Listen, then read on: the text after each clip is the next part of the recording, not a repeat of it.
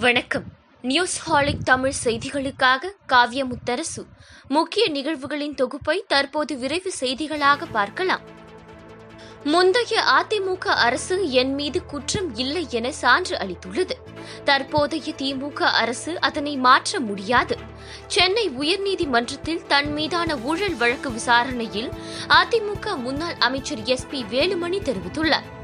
தமிழ்நாடு சட்டமன்றத்தில் நடிகர் விவேக் எழுத்தாளர் கீரா சுதந்திர போராட்ட வீரர் துளசி ஐயா வாண்டையார் இந்திய நிர்ணய சபை உறுப்பினர் காளியண்ணன் அண்ணா பல்கலைக்கழக முன்னாள் துணைவேந்தர் ஆனந்த கிருஷ்ணன் ஆகியோர் மறைவுக்கு இரங்கல் தெரிவித்து தீர்மானம் நிறைவேற்றப்பட்டது.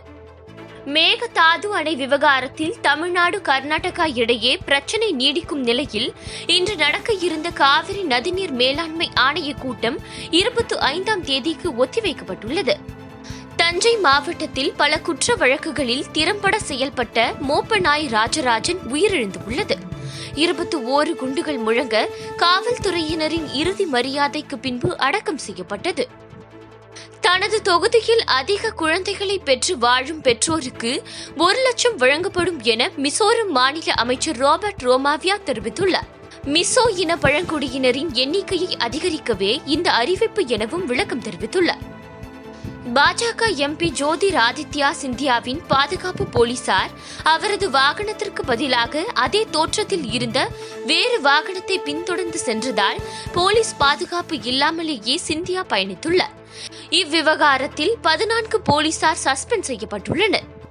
சென்னையில் பெட்ரோல் டீசல் விலை இன்று லிட்டருக்கு தலா இருபத்து ஐந்து காசுகள் உயர்ந்து இதுவரை இல்லாத புதிய உச்சத்தை தொட்டுள்ளன. ஒரு லிட்டர் பெட்ரோல் தொன்னூற்றி எட்டு ரூபாய் அறுபத்து ஐந்து காசுகளாகவும் டீசல் தொன்னூற்றி இரண்டு ரூபாய் எண்பத்து மூன்று காசுகளாகவும் விற்பனை செய்யப்படுகிறது.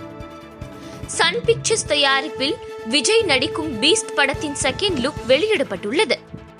மது அருந்துவதை நிறுத்தி இன்றுடன் ஓராண்டு நிறைவடைந்தது என்று ட்விட்டர் ஸ்பேஸில் நடிகர் சிம்பு தெரிவித்துள்ளார்.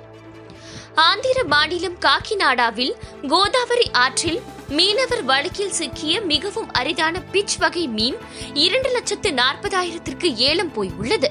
இவ்வகை மீனின் வயிற்றுப்பகுதி மருந்தாக பயன்படுத்தப்படுவதால் விலை அதிகம் என தகவல்கள் தெரிவிக்கின்றன. தமிழக அரசு ஒரு பொருளாதார ஆலோசனை குழுவை அமைத்திருப்பது மகிழ்ச்சி அளிக்கும் செய்தி. இந்த குழுவில் உள்ள பொருளாதார வல்லுநர்கள் உலக புகழ் பெற்றவர்கள். இந்த குழுவை அமைத்தது சிறந்த நடவடிக்கை. இதை நான் பாராட்டி வரவேற்கிறேன் என்று முன்னாள் அமைச்சர் ப. சிதம்பரம் தெரிவித்துள்ளார்.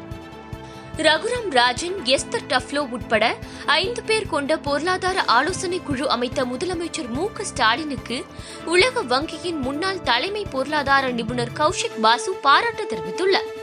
இந்தியாவின் பொருளாதார கொள்கைகளில் இவர்களின் கருத்து இருந்தால் நாட்டின் பொருளாதாரம் எட்டிய உச்சத்திற்கு மீண்டும் திரும்பும் எனவும் அவர் தெரிவித்துள்ளார். நடிகர் விஜயின் நாற்பத்தி ஏழாவது பிறந்த நாளை முன்னிட்டு மதுரை அரசரடி பெட்ரோல் பங்கில் மாற்றுத்திறனாளிகள் முன்கள பணியாளர்களுக்கு ஒரு லிட்டர் பெட்ரோல் இலவசமாகவும் பதினைந்து நபர்களுக்கு ஐம்பது ரூபாய்க்கு ஒரு லிட்டர் பெட்ரோலும் வழங்கிய அவரது ரசிகர்கள். கொரோனா மூன்றாவது அலையை எதிர்கொள்ள ஒன்றிய அரசு என்ன செய்துள்ளது என்பது பற்றி வெள்ளை அறிக்கை வேண்டும். எவ்வளவு விரைவில் முடியுமோ அவ்வளவு விரைவில் அனைவருக்கும் தடுப்பூசி போட வேண்டும் என்று காணொலி வாயிலாக செய்தியாளர்களை சந்தித்த காங்கிரஸ் எம்பி ராகுல் காந்தி தெரிவித்துள்ளார். புதிய மாவட்டங்கள் உருவாக்கத்தால் தேர்தல் நடத்தப்படாத ஒன்பது மாவட்டங்களில் உள்ளாட்சி தேர்தலை செப்டம்பர் பதினைந்தாம் தேதிக்குள் நடத்த உச்சநீதிமன்றம் உத்தரவு பிறப்பித்துள்ளது. பெண்கள் சிறிய ஆடையை அணிவதே பாலியல் குற்றங்களுக்கு காரணம். ஒரு பெண் சிறிய ஆடை அணிந்தால் ஆண்களிடம் ஈர்ப்பை ஏற்படுத்தும். ஆண்கள் ஒன்றும் ரோபோக்கள் கிடையாது என்று பாகிஸ்தான் பிரதமர் இம்ரான் கானின் கருத்தால் பெரும் சர்ச்சை எழுந்துள்ளது. கண் எரிச்சலுக்கான மருந்துக்கு பதிலாக நகத்திற்கு போடப்படும் பசையை கண்ணில் ஊற்றிக்கொண்ட இங்கிலாந்தை சேர்ந்த முப்பத்து ஐந்து வயது பெண். கண்ணில் அதிக வலி ஏற்பட்டதை அடுத்து அருகில் உள்ள மருத்துவமனைக்கு சென்று சிகிச்சை பெற்றுள்ளார். தனது குடும்பத்தில் ஒருவருக்கு சிகிச்சை அளித்த பெங்களூருவை சேர்ந்த மருத்துவருக்கு மாம்பழம் அனுப்பி வைத்து அன்பை பரிமாற்றிக் கொண்ட கோலாரை சேர்ந்த குடும்பத்தினர். அந்த நபர் உயிரிழந்த போதும் கூட மருத்துவருக்கு நன்றியுடன் இருக்க வேண்டும் என்ற காரணத்தால் இதுபோன்று செய்ததாக குடும்பத்தினர் தெரிவித்துள்ளனர். இரண்டாயிரத்து இருபத்தி நான்கில் பாரிஸில் நடைபெறும் ஒலிம்பிக் போட்டியில் ஏர் டாக்ஸியை செயல்பாட்டிற்கு கொண்டு வர ஜெர்மனியை சேர்ந்த ஓலோகாப்டர் நிறுவனம் திட்டமிட்டுள்ளதாக தகவல்கள் தெரிவிக்கின்றன. இத்துடன் இந்த செய்தி தொகுப்பு நிறைவடைந்தது. நன்றி வணக்கம்.